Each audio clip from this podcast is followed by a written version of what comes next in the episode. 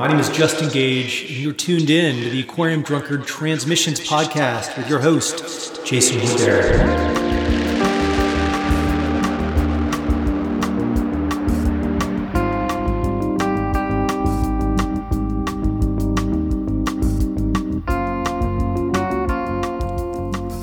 Hey, welcome back to Aquarium Drunkard Transmissions. So glad to have you with us this week. Of all the ways there are to discover a song, there are few more inviting and experiential than the sensation of driving down a desert highway and simply hearing something come over the radio. Uh, I don't remember exactly when it was in 2022, but I was on my way down to Tucson for a work event and I was tuned into KCXI Tucson Community Radio, which has, uh, we've even recorded an episode of the podcast at their location, at their studio location at Hotel Congress. So it's a station podcast listeners here should be familiar with. But I was driving down and I heard this come over the airwaves Adrian Quesada featuring Gaby Moreno.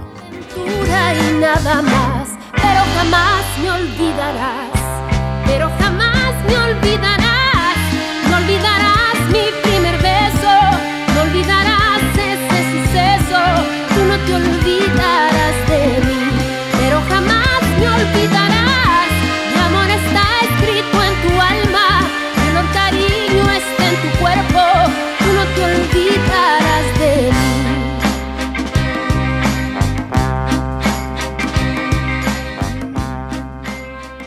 Quesada is best known as one half of the Black Pumas, his duo with singer songwriter Eric Burton. But his musical output is deeply varied. He's worked with Brownout, a Latin hard rock tinged group, Grupo Fantasma, Adrian Younge, and many more. In 2022, he released his debut solo album, Boleros Psicodélicos, followed that same year by another collection, Jaguar Sound. He joined me both to discuss those as well as his history in music, and I had a fantastic time hanging out with Adrian. Before we get into our talk, though, Aquarium Drunkard is powered by its patrons. Do you dig our podcast transmissions and Aquarium Drunkard's daily music coverage, all the stuff we create and curate for you to listen to? If your answer is yes and you want to help us keep making it, you can do so by heading over to Patreon today and pledging your support to keep the servers humming and ensure that Aquarium Drunkard is able to share music we dig with you for many more years to come. All right, without further delay, let's get into it. My conversation with Adrian Quesada here on Aquarium Drunkard Transmissions. I learned a lot in this chat and had a really great time connecting with him. I hope you enjoy. I'll speak with you a little bit more on the other side.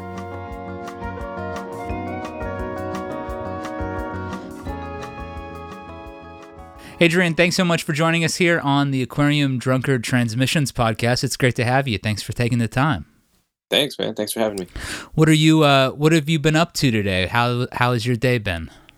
Today was uh, a lot of little curveballs. It's I'm in Austin, Texas, and we uh uh are dropping to freezing temperatures and which is like once we hit 32 austin just freaks out and shuts down so it was one of those like school's canceled, the end of the world, snow apocalypse, you know, so it was like a lot of running around and picking up my daughter and uh et cetera, et cetera. I meant to spend a day in the studio, but it didn't quite work out like that. So wait, so is it snowing there? No, it's not even that bad. It's just we just freak out here, you know, because we did have a snow apocalypse a couple years ago, and uh now it's like 32 degrees, and then everybody freaks out. So it's pandemonium. Yeah, so I'm here in Phoenix, Arizona, is where I oh, live, okay. and then Aquarium Drunkard is based in L.A. But okay. between the three locations, it's a lot of lot of strange weather for sure. It's been very it's been very cold here in Arizona by our standards for sure. Oh wow, okay. Similar similar to you all, but yeah, it's uh. Yeah. Well, I'm glad that you were able to deal with all the curveballs and, and be here with us today. Yeah, man. Uh, you mentioned that you planned on spending the day in the studio. Uh, was that something where, on any given day, are you usually juggling a few projects, or are you talking about just getting into the studio and fucking around and seeing what happens? I'm usually juggling a few things. Today was a fucking around day. I was uh definitely I've been kind of sketching some new little ideas and demos and stuff. So I've I uh really been looking forward to not having too much on my agenda, just coming in here and and being creative, you know, and kind of messing around a lot more, which I, I don't I haven't had time to do a lot lately. So just to kind of t- uh, days fly by when I'm in here, you know, Yeah. just sketching and making new ideas. Yeah, you've been you've been insanely busy. I mean, obviously people who know you from Black Pumas know that that has was a, a couple years of concentrated craziness in terms of winning awards and touring and and and blowing up and playing you know for the president or whatever. Obviously that's that's one thing but when i started getting ready for this talk i was blown away going back. I mean it's been you've been juggling multiple projects and pretty much busy making music all the time for a long time at this point right? When did when did you start devoting yourself fully to music fully to music uh might have been like 20 years ago i think my my first Yeah. band um when i was um i guess i was still in college was called uh well, was in a band called grupo fantasma. I was a big 10 piece latin band. I spent 13 years in that band and then um moved on. And from there you know that was you know i mean obviously i was i was still um hustling a lot of part-time jobs and stuff like that. But you know i was devoting my life to music and I knew that's what I wanted to do and that was my first taste of of uh knowing that this was a viable you know smart decision cuz my uh backup plan for my parents was I have an art degree so I was like you know imagine telling your parents you're going to be a musician um in a family that's not really uh you know uh my parents were were were more like working class and and make it happen not exactly artists. Yeah. So uh um telling them I wanted to be a musician and then telling them my backup plan was my art degree yeah you know didn't didn't go over that well so if I knew I had to do it do it or you know go big or go home Yeah, that's funny. If this music thing doesn't work out, don't worry. I'll just transition into the arts. Always yeah lucrative yeah and, exactly yeah and known for job security. I you were you've been a part of. You mentioned Grupo Fan, Fantasma, and obviously, I've encountered a, a lot of music from from that crew over the years. But I also I think maybe when I first got turned on to what you were up to was around the time of those Brownout records. Um, those Sabbath covers that you did specifically, and I know you guys covered Public Enemy too. Uh, but those Sabbath records, those really rearranged my thoughts about what Black Sabbath was all about. You know, I've always liked Black Sabbath. I always dug those records, but hearing you guys approach those songs the way you did, in a way that often retained the heaviness, but also sort of revealed the songwriting, that those those are really really cool records. What kind of relationship coming up did you have with hard hard rock like that? uh you know my my first exposure to hard rock I was more into um I was really into hip hop I was definitely into rock and roll and like some hard rock it was funny because my exposure to uh Black Sabbath in particular was uh through I had a, a friend of mine who was really into Anthrax Okay. And he would always he would always um, turn me on to Anthrax, and they had an EP where they covered uh, Sabbath, Bloody Sabbath. So in my head, that was always an Anthrax song until I, I mean, this is when I was like in sixth grade or something. And uh, sure.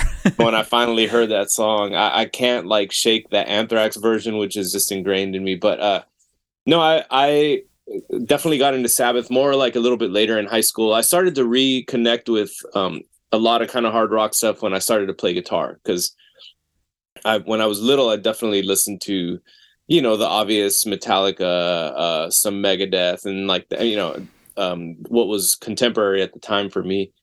But I didn't really, and then I, but then I got really into hip hop, and I kind of stopped listening to rock. But then when I started to play guitar, it was like you know when Nirvana came out, so I started getting getting into guitar based music, and that was like the obvious thing that I was attracted to.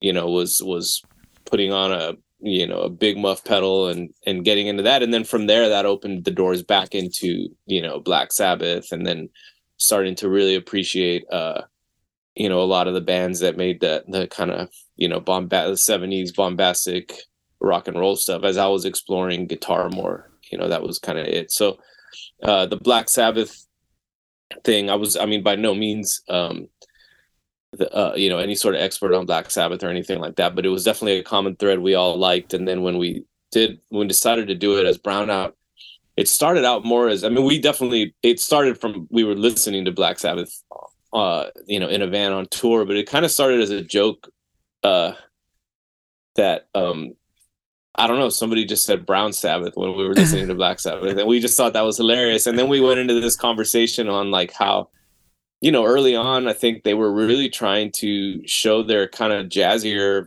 funkier side compared to what a lot of people, you know, imagine Black Sabbath started out like. They definitely um, had the, you know, the role in in rock and roll, and uh, we started to have this talk about it on tour. We were like, man, they're actually like really funky. You know, if you uh, really kind of break down the rhythms of what they're doing. And then we just talked about the idea of like what if we just you know made these songs kind of funky and but kept the heavy guitars and yeah. Yeah. It, I, I mean on one hand i'm thinking about what you're saying about how especially on the early sabbath records you do hear more uh varied expression. There's kind of some ballads. I mean I was just driving. I mean, obviously you've got Planet Caravan, and Mhm. and it's it's fun to imagine a, a, a world where like that's what Sabbath, th- that's what defined their career, right? Instead of like the Mhm. hev- the heavy jammers, but yeah yeah but when you talk about uh, the the the getting into hip hop as a, at a younger age, it's crazy to me when I start to consider how much those hard rock rhythms were incorporated into hip hop, you know? And so it's like kind of a feedback loop and you are in this interesting position of having sort of operated in similar fields, you know what I mean? Yeah, absolutely. I feel like everything, most, um, you know, most of my existence in music has been a feedback loop. I feel like it happens a lot where all of a sudden I'm back to where like, wow, that was from, you know, I heard Yeah, that yeah. hip hop, or I actually, you know, so I, I absolutely love that. I think that's what's fascinating. And and nowadays it's what's interesting to me now is like it's so much easier to be connected now um, to the internet. But you think about back then um you know pre-internet whenever things uh cycles like that were happening whenever you know bands from the US were influencing influencing another band from another part of the world um and then a band from the US would then go copy that and it just became this loop but I mean that was harder to do when you had to like buy a record yeah. on the other side of the world you know and now it's like somebody uploads a song and the whole world hears it in 5 minutes so yeah I, I love that I, I've I've been like because when I went to art school, everything was so conceptual,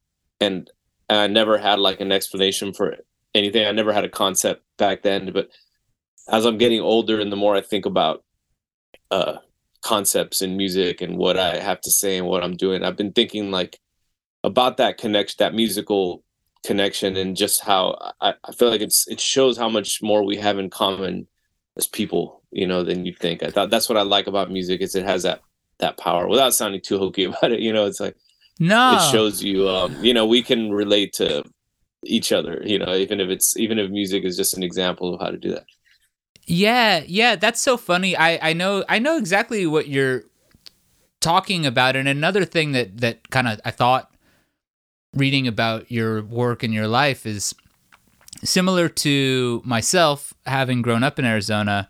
You know, the border sort of plays a role in your in your upbringing, you know, and and where you where you're from there in Laredo. And one of the things that's always been so interesting to me is the the concept of the border, just the concept of it, which in recent years has become kind of like I'm trying to find the right word for it, physicalized via the wall or whatever. You know, this this dumb representation of an idea that's always been around, but at the same time like just south of the border in Mexico, you'd have these border blaster stations that were basically bringing American music all over the world, you know, uh, certainly all over the country. So that whole idea of just like communication across boundaries is another thing that when I was going through your discography, it it's clear that that's like a big part of it for you, you know. But I wonder if if, if we could maybe focus a little bit on, on where you grew up and, and what your relationship to Laredo is like. Yeah, absolutely. That's um, you know, another thing as I reflect more um is is realizing the importance of that and how much it shaped everything I would do, you know, everything I would do as an artist uh musically and and uh and even just conceptually you know even when i was a visual artist and is is that dual existence you know growing up between two uh countries two cultures two languages and you know uh, the other aspect of that is that i almost feel like i've never i never felt fully comfortable anywhere mm. uh, you know i don't i never i grew up speaking spanish spanish was actually my first language but as I when I hang out with friends from Mexico or friends from Spain or Puerto Rico or whatever, I realize how bad my Spanish actually is. you know, and then I'm t- there's times where I'm in the U.S. and people are like, "Where the hell are you from? What's that accent?" Like, where you know, right? And part of that was also uh, just never really quite fitting in anywhere, and and I think to this day I still kind of feel like that, where um, kind of feel like an outsider in in just about everywhere, but you know more looking at like the beautiful side of how how that is growing up is that i don't see a lot of uh differences between you know not just genres but i i i'm fully comfortable hearing spanish and english back and forth. So i think musically i don't really think of like boxes like that i just to me if you know i'm driving home and playing some music on my phone and i'll play a be jamming to cumbia for 20 minutes and then just put it on the Black Sabbath or whatever it is, you know. right, like, right. And it's not like, hey, we're today's, you know, Taco Tuesday, and we're just gonna listen to Mexican music. It's like I, I, that's my whole day is is going back and forth between that, and that's a that's a big part of just growing up like that. You know, I'm sure you you know it in uh, growing up there is like you uh just just all over you, and you can't. uh Yeah, I don't know.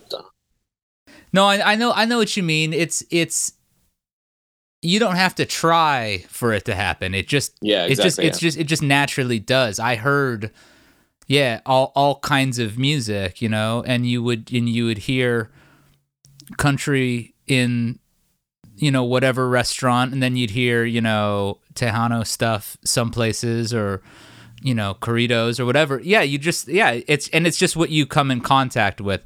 That's fascinating that you mentioned though that idea that you never really felt like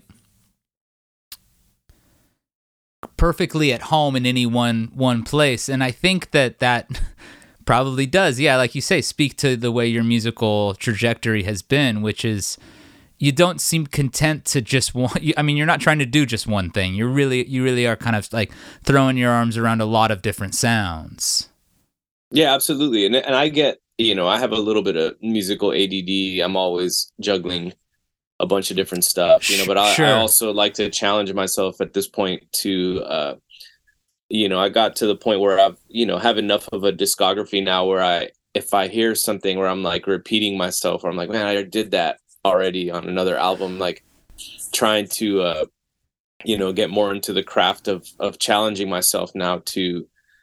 Um, you know, I said this in, in another interview, but there's an amazing visual artist from Austin named Deborah Roberts, and you know, who's having having quite the heyday, like the Obamas own, some of her work, and it's it's she's a, a huge deal, incredible artist.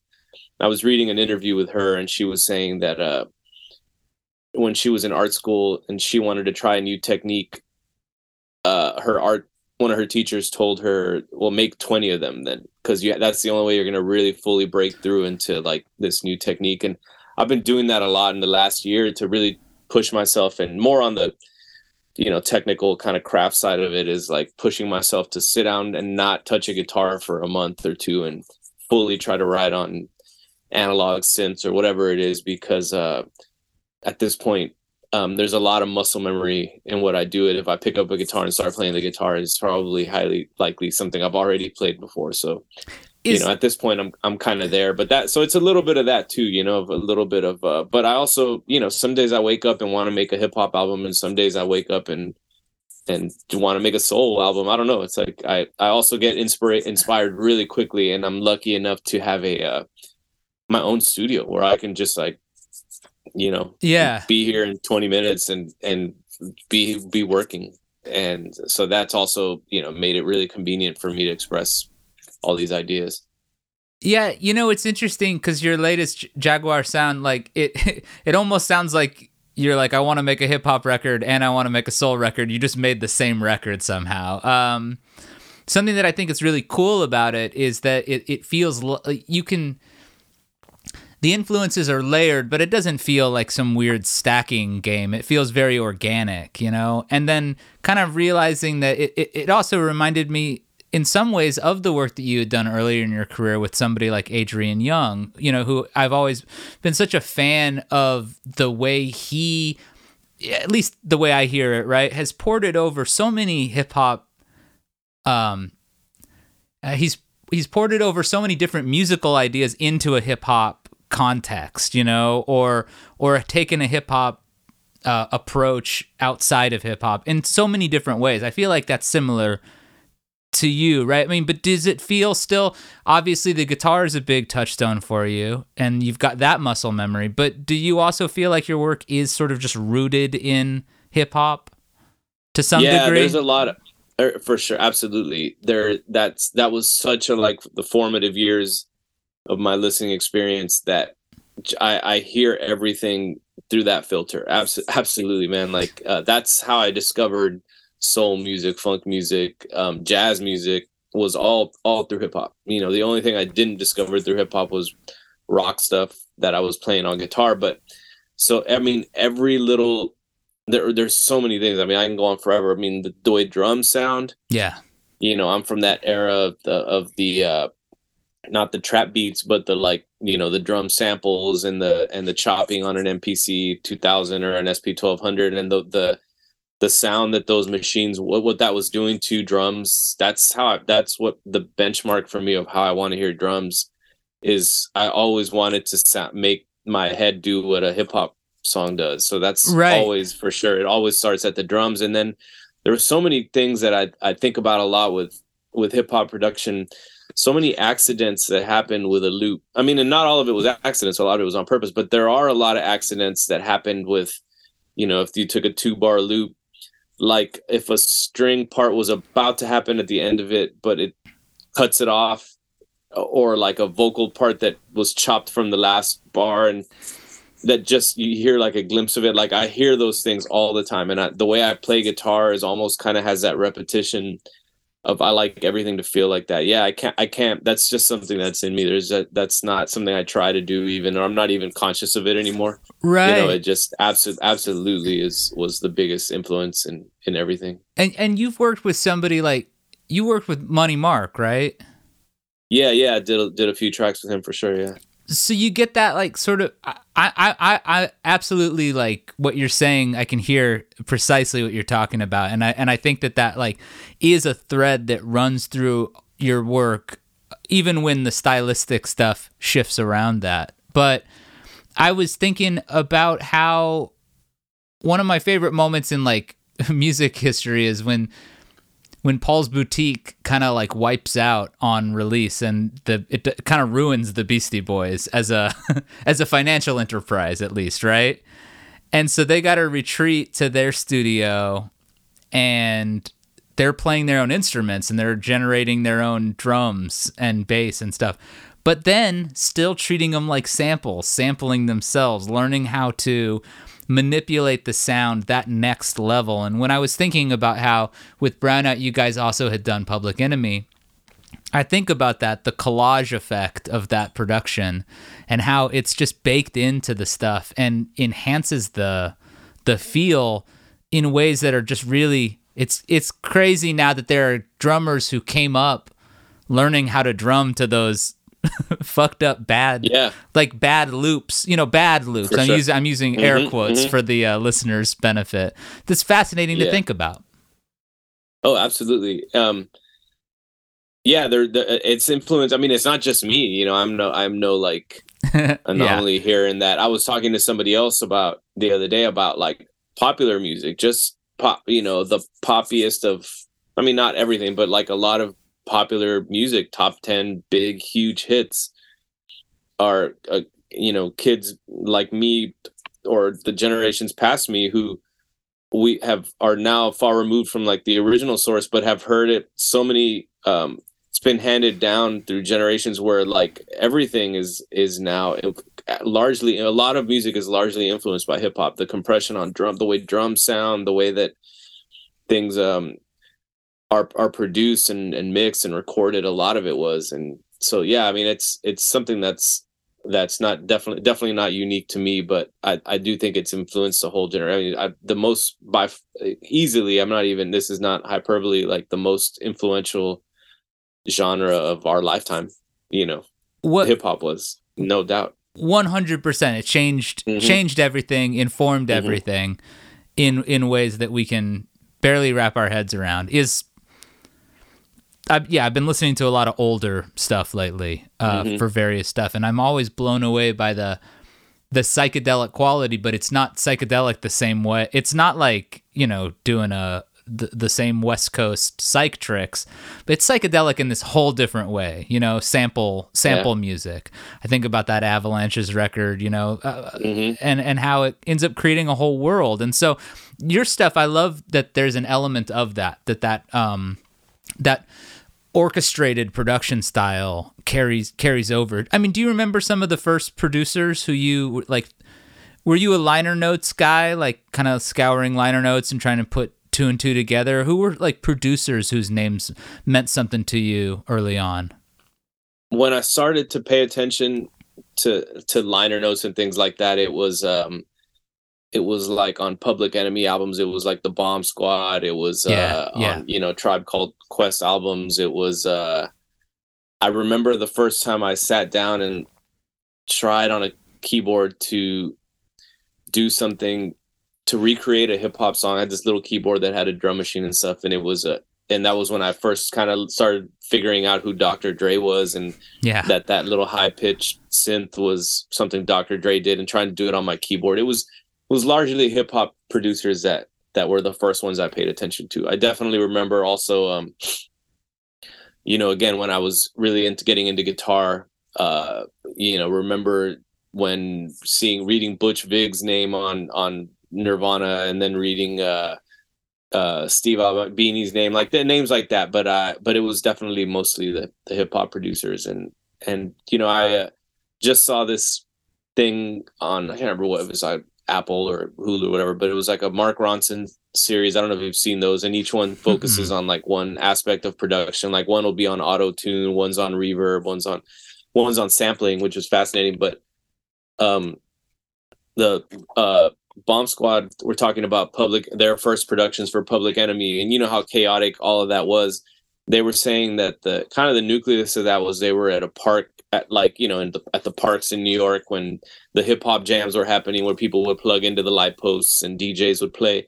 And he was saying that one of the Shocklee brothers was saying that they there was um a handful of like DJs at, at this park that would set up and be like on opposite ends of it. And they'd be both having parties simultaneously sometimes three. And they were like and you would stand in the middle and hear three different parties happening and they were like we were trying to recreate that. Like he was like a little bit of what was happening on that side was cool with the drums. A little bit was happening over here. And it was kind of chaotic and crazy but sometimes it had moments where it really lined up and they were talking about that. I was like kind of blew my mind where i'm like that's it. That makes sense. Again that's their environment and influencing them right? You know that's how back to we were talking about laredo like you know i walk in somewhere you know speaking english and i leave speaking spanish and that's right. that's my, my environment that i just can't shake. And you know but yeah that hearing them talk about that i thought was fascinating. That's absolutely fascinating. And i mean yeah you can hear it. There's a spatial a spatial sense to what they're doing. And mm-hmm. they're playing with contrast and clash and dissonance. Yeah i, I i've been spending a bunch of time listening to um to, it takes a nation of millions. And mm-hmm. and just sort of being like blown away by how abrasively they're playing with texture. And it's just it's it's it's mind-blowing you know? And and so when you think about how that influenced a whole generation of producers and people like yourself who are able to apply those those techniques to music i mean in your case everything from you know blues bluesy garage rocky R&B kind of stuff to obviously the Grupo Fantasma stuff and and Brownout Brownout and then now your solo stuff it's it's nuts it's it, that's such a that's such a fascinating thing to to think about Thank you. And you know, when we did the Brownout uh, Public Enemy thing, we were approached by Fat Beats, this uh, pretty historic hip hop label. yeah They had a series where they were doing that. Um, a lot, a bunch of people were doing tributes like that to hip hop uh, groups or producers, and they they approached us actually about doing the Public Enemy one. We realized quickly that, again, with that Bomb Squad like Public Enemy production, a lot of that stuff is just not in the same key, way out of tune. So but and it doesn't always translate to live instruments. So when we were trying to like kind of wrap our head around this public enemy thing we tried to mimic that. And we actually eventually would back up um GZA from wu-tang clan for a bit and we were learning some of his songs. And again those samples on record sound amazing and kind of dissonant and amazing. But when you actually try to recreate it like that live it just doesn't really work. So with the brownout public enemy thing we had to adjust things live and we kind of approached it more like uh, what if the bomb squad had uh, the the you know Kool and the Gang or the jbs the people they were sampling in the studio. Right. And we made it more of a live thing with with um a little bit of the chaos but but not so much forcing things on top of each other that didn't work. We tried to make it more like a live like if they had had that band in the studio you know in the 70s what would that have been like? But yeah that, that was another thing we learned was the genius of that. It just works but with you know when we were playing with Jizz and we were trying to learn those RZA beats it just we were like playing playing it you know verbatim like the album. We were like that sounds terrible. It just for yeah. whatever reason it doesn't work. Yeah but it works on those records it's just yeah it's just not the same thing right? Like a record and a and a and a live thing. As somebody who has spent a lot of time on the stage a lot of time in live formats but now also a lot of time in the recording studio being that si- Mhm. on that side. I mean was that ever a hang up for you? That idea that like we can't do this uh, in the studio if we're not going to be able to do it live? Was that ever a part of the lexicon for you Um, not necessarily, but I I generally like to make things that you can recreate live. I've never personally we I've been a little bit on stage where where we've used tracks for stuff, you know, here and there, but and I think people do that really well. That's an art form in itself. I personally like to hear um live organic instruments, you know, and by organic I don't doesn't mean like has to be vintage. I just sure I just like to hear like a living, breathing band on stage actually playing. That's my my personal taste, and so I, I think a lot of times when making a record, I, we just always just adapted it to the stage. You know, if something has to change, it has to change. I, I don't think there's anything wrong with making a live version, and I actually. As a fan of music, I kind of think that's exciting. You know, like when you see when you hear a song on a record and then you go see a band play it live, there's you know there's definitely a time and a place where i'm like that sounds exactly like the record awesome and then there's a time where you're like they play a whole different version and it's almost more exciting you have two different uh a- approaches to that and you know then it makes going back and listening to the album more exciting you know so Oh yeah, yeah. I'm yeah i don't mind the separation for sure. I know. I know what you mean. I remember seeing Steely Dan. I saw Steely Dan a handful of times, and it always sounded so much like the record. I was like yeah blown away, um, and I I appreciated that. But then you see Neil Young or whoever, and it's like hmm he's just tearing into a different.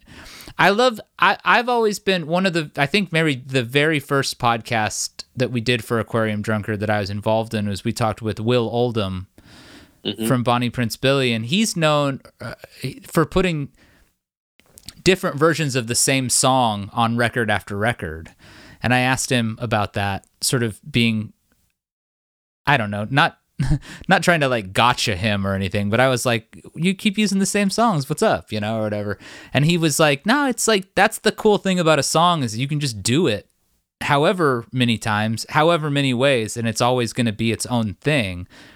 And so it sounds like for you, that's a big part of it live is to like just let it let it have a little breathing room. yeah absolutely i love that i didn't know he did that that's kind of cool i gotta go back and and check it out uh Yeah. actually He'll for, like he'll for, change um, lyrics sometimes. It's kind of Dylan esque, right? Where it's like the yeah yeah ever that's cool. evolving. Yeah. you know they're they're used to that used to be you know if you look back at um uh, you know, jazz music, or even, you know, to a certain extent, just a lot of the music in the 60s and 70s, people would cover a song like over, there's a hundred, you know, versions of certain songs. And I'm as a fan, like I said, I love going back and discovering. And if some of them sucked, and and at the same time, yeah, there were bands that re-recorded song. We I did that on my uh, Boleros Psicodélicos album. We re-recorded uh, a song called Esclavo y Amo, which I had re- recorded before in another project, kind of as a nod because the band that that recorded that original version, um, a band from Peru called Los Pasteles Verdes. They they had actually recorded that song because that was their hit. Ah. They recorded it like five like five times. Oh And yeah. there's like a, a ver- like two awesome versions, and then it gets kind of into the 80s, and it starts to get a little 80s out. But I just thought that was kind of funny. I'm like, well, they recorded it five times. Why don't I record it again? And I may do it one more time. Why not? You know. But like, I love that stuff. It's it's everything. It's fun to have a sense of humor about it too, and not be so like precious.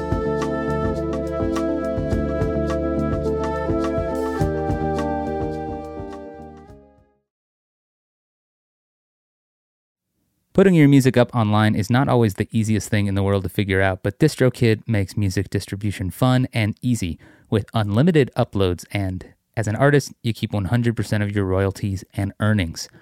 A million plus artists rely on DistroKid to get their music into Spotify, Apple Music, YouTube, TikTok, Tidal, Instagram, all the major streaming services. You can use it to edit your lyrics and your song credits. So important in the internet age to let people know the kind of people you're collaborating with. And uh, DistroKid makes that easy. You can also see all your stats from the streamers and, of course, add a credit card to purchase album extras. The DistroKid app is available now on iOS and Android. Go to the app or Play Store to download it. Well, for sure. And I think that's something that's missing from a lot of the conversation that we have now about music is is a sense of like playfulness and humor. But uh, to your point, yeah, like there would be covers of songs that were current hits being ch- like churned out by artists. It's like it'd be like if, you know, whatever it, yeah, it's like covering a re, a current Rihanna song right now or whatever. You know, Mhm. which which people do or whatever. Yeah. But but I love that. I remember there was this you know that Os Mutantes song Baby? Mm-hmm. I remember I don't remember what the context was, but I heard it one night, I think in a bar. And uh I was like, "Who is this?" And he's like, "Os Mutantes." And I was like, "The song?" And he's like, "Baby." And I was like, "Okay, I'm not going to forget this." And then I went and got you know, every record I could find by Os Mutantes that had Baby on it. And I'd listen to them and I loved each version, but I was like, none of these are that one version I heard. What did I hear? You know? Yeah. eventually I figured out it was from like the, the US album or whatever, like in the Mhm. years later or whatever. But it's so funny to think that, yeah, that's, that is a huge part of what makes this stuff fun, the elastic nature of a, of a song, you know? Absolutely, man. I love that. Uh, that's that's that's just exciting as a as a music fan. You know, when you can keep discovering another version. That's that's awesome. I think that's that's an amazing. you you've worked with a lot of really cool people on your records. Uh, you know, I I- wanted to ask specifically about Marc Ribot as a guitarist yourself. Uh, when did you first get aware, become aware of his work? Uh, when I was in college, I got I went into I got really into jazz when I got into college, and and uh, my first band before Grupo, which Grupo Fantasma sort of evolved out of a, a two different bands, and I was in a band called Blue Noise Band. It was sort of like punk rock jazz. Like we didn't really one guy sort of really knew jazz, and the rest of us just liked jazz, and we were like just play loud and fast and just try it. And What so it was very much that what kind of I'm sorry? jazz? What kind of jazz? Like just for a It frame was of like we were- reference. At that time we uh, i was uh, the, the sax player who um, was in the band i had just met him when i was in college. He was from new york. So he he was really him and the bass player were really hip to like a lot of the so-called downtown like new york avant-garde jazz. So at the time you know the obvious ones were like Marc Ribot uh, uh, john zorn and Gotcha. a lot of the experiments that were happening in downtown new york. So it was really avant-garde with them kind of having this punk rock irreverent approach to jazz. So when i discovered them that just blew my head open because i'm like oh that's that's it like you know Yeah. uh, i mean i definitely had much so much respect for jazz i just couldn't i didn't i hadn't learned it so i just couldn't play it correctly and i really loved that th- these dudes were rocking out and like having a sense of humor and having respect for it but also just blowing the doors open and and doing whatever they wanted so mark was kind of a early hero of mine because he was somebody that was doing that and then when he um he had a project called uh, Los Cubanos Postizos, which was the the prosthetic Cubans, and it was his take on it. For the first album was covers of this uh, Cuban composer named uh, Arsenio Rodriguez, and that band was awesome, man. I saw them on this TV show once, and then like went and ch- checked out the album. And I heard this interview with him, and he was kind of saying the same thing about you know being in New York. You kind of just hear he heard Cuban music everywhere, so it was kind of a little bit ingrained in him, and it was his take on that. So I, and that was the they were like the rhythm section was a real true like amazing Latin rhythm section, but he was just out there, you know, it's it was just post Tom like some of his Tom Waits stuff. So it still kind of sounded like that janky Tom Waits stuff. But he was playing these real deal um Cuban rhythms and I learned a lot. That was kind of one of my introductions into going back and studying Latin music. So I just always loved his take on on things. So when I was doing this Boleros album, I you know was just always looking for collaborators on it, and I, I he just hadn't crossed my mind. I, I have a mutual friend with him and and Steve Berlin um, from Los Lobos, who's a good friend of mine, and you know he would always talk about him. And I was like, would try not to geek out about like, you know, Mark, tell me more Marc Ribot stories. But he was like really good friends with him. And one day I just I came up on my YouTube feed just like randomly a, a video of him playing and I was just like, oh man, I gotta I gotta try for that. Like who knows? And reached out via Steve and uh out of nowhere, like one day a week later, I just got a call from him and we talked for like three minutes and he was all about it and I got a guitar track a week later. So I never actually went into the studio with him. It was still kind of COVID in in the pandemic. Yeah, yeah. So Well, hopefully you'll be able to at some point. I hear he's I hear he's intense in person. Yeah. yeah, yeah, yeah. So do I. Yeah.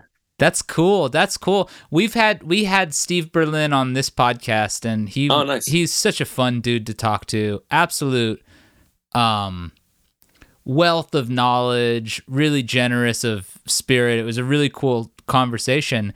Los Lobos are one of those bands where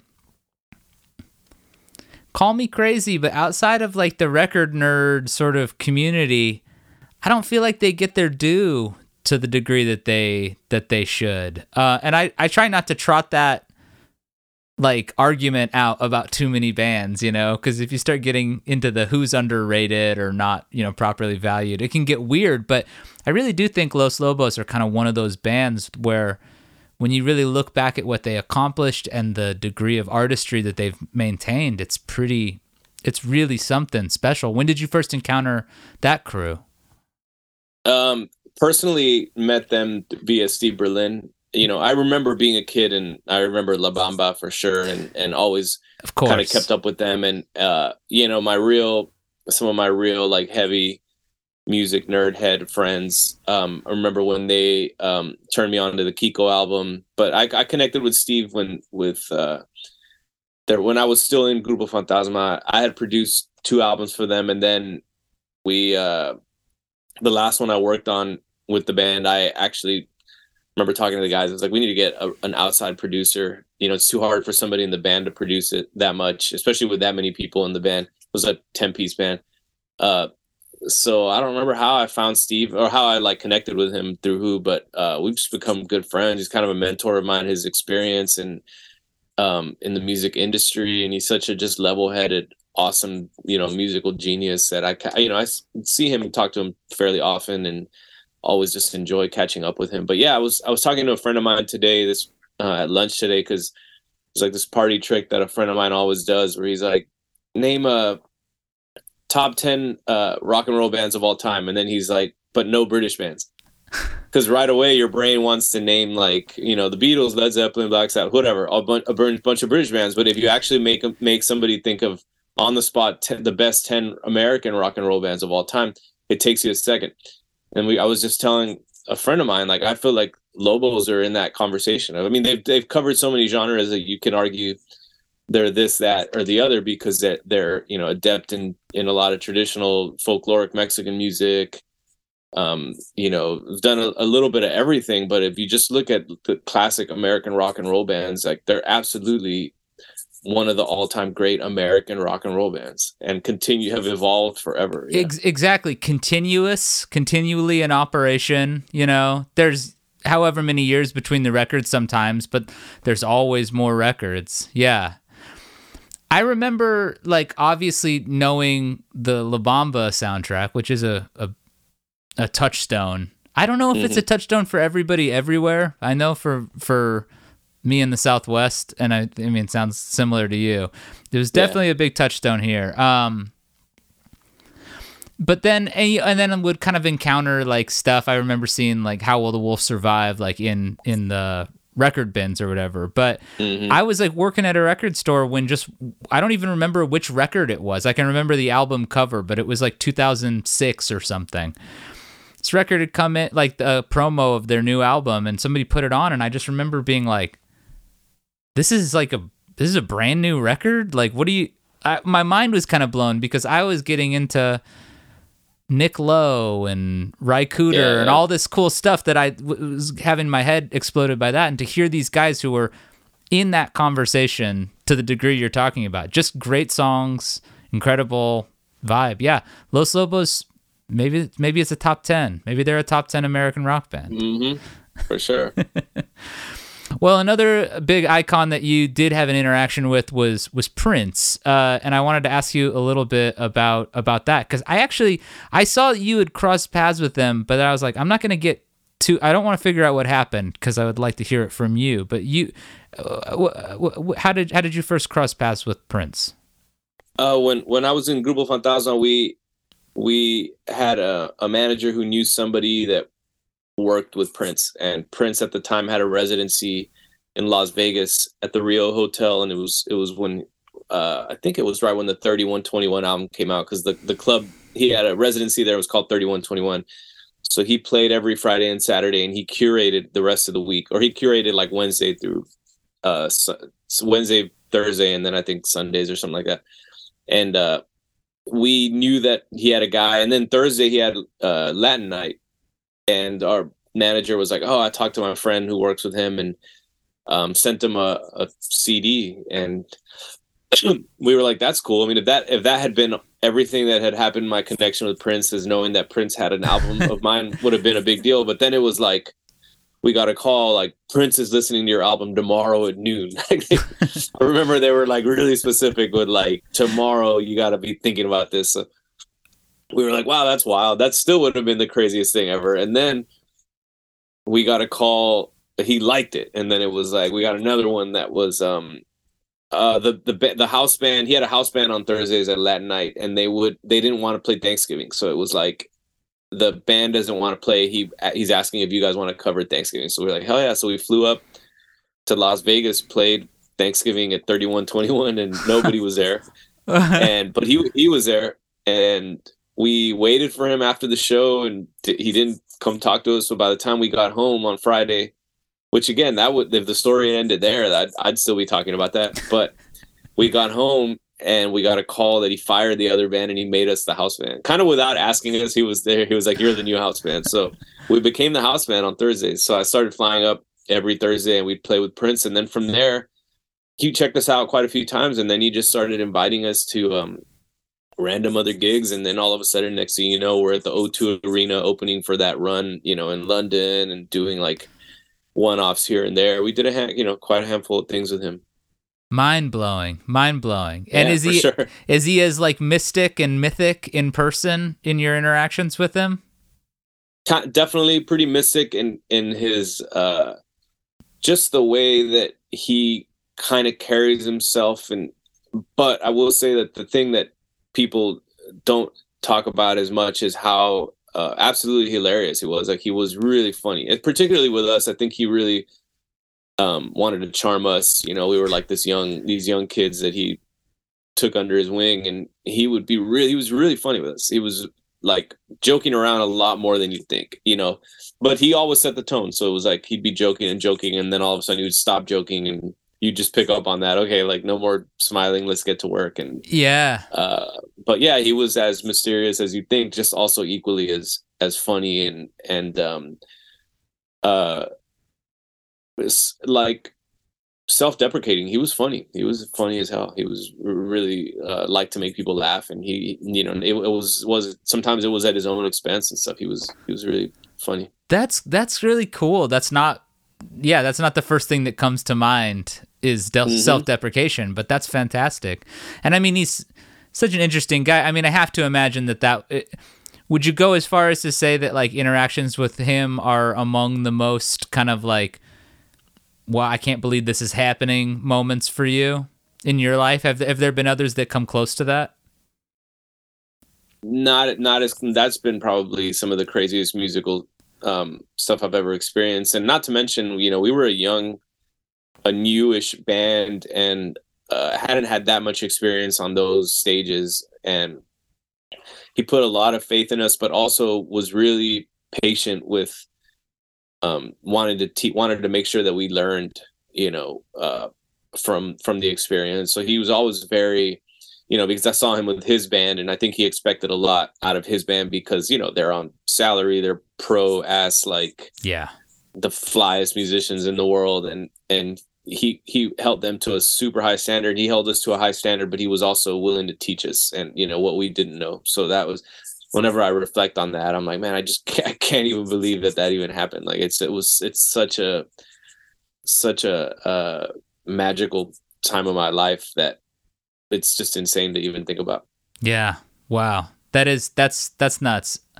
I we um you know as we, as we're getting near to wrap up, I wanted to mention that we had Hermanos uh, Gutierrez on the show too. Yeah, yeah. Uh, nice. Recorded a talk with them, uh, and it was so funny because we were just talking about various things and they and they brought you up and I was like, "Oh, that's so cool. You know, he's going to be on the podcast too." And uh, they said to say hello, but I wondered if uh, if you could talk a little bit about what you thought when you came across came across those guys. I'm pr- I'm pretty new to their records. I only kind of started hearing stuff uh, following this most recent um, the most recent one on uh, Easy Easy Eye yeah, Sound. yeah, easy, yeah, yeah. hmm No, they're my boys. Um, yeah, again, the universe just works kind of funny. I had a friend that told me about them early in the pandemic, and I remember checking them out and was like, man, this is. And it's funny because they sound like the American Southwest, you know, but they're they're uh,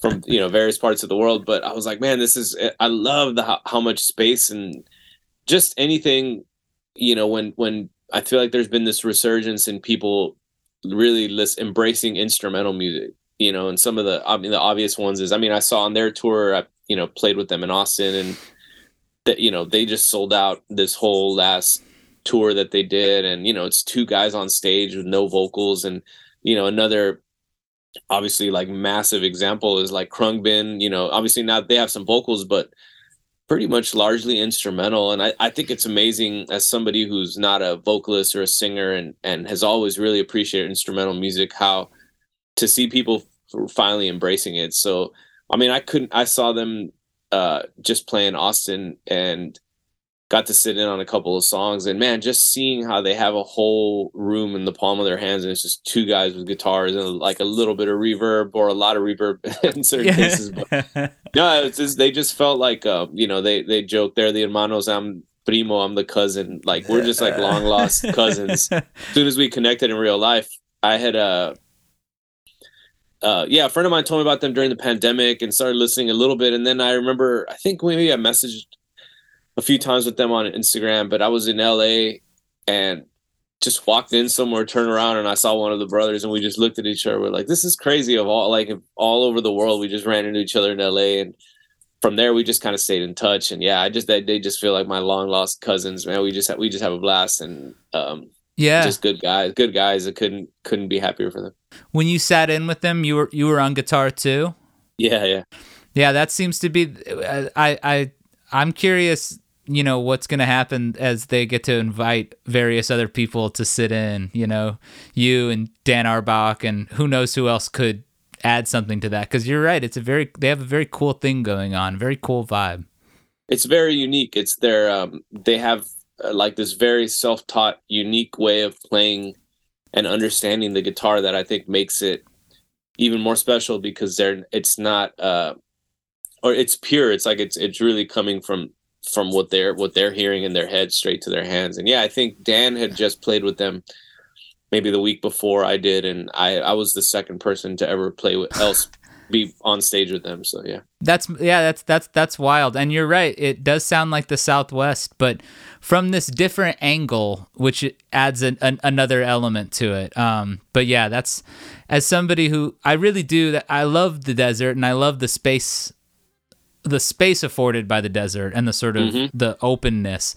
And when music can uh, approximate that, whether there's vocals or not, I'm always I'm always curious to hear that. And your stuff definitely does that. Um, thank you so much for hanging out, dude, and talking about all this stuff. It's been an absolute blast.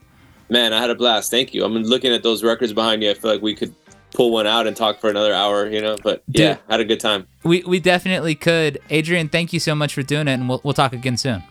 Thanks for having me Puedes decir que soy un juego que juegas muy bien. Puedes decir que no. Big thanks to Adrian for taking time to appear here on Transmissions. And of course, thank you so much for tuning in. You are more than just a listener, you are an integral part of the show. If you want to get in touch with me, you can head over to Aquarium Drunkard right now and check out the contact list there. You'll find my email and you can drop me a line with whatever is on your mind. I am Jason P. Woodbury. I produce, write, and host the show. Transmissions is edited by Andrew Horton. Our music comes from Frank Maston, drawn from his incredible discography of gorgeous library music.